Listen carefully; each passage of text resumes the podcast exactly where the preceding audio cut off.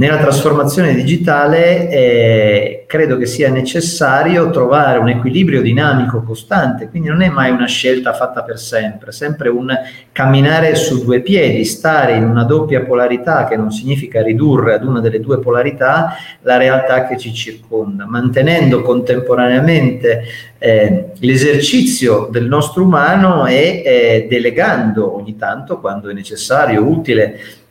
alla macchina l'esercizio di altro.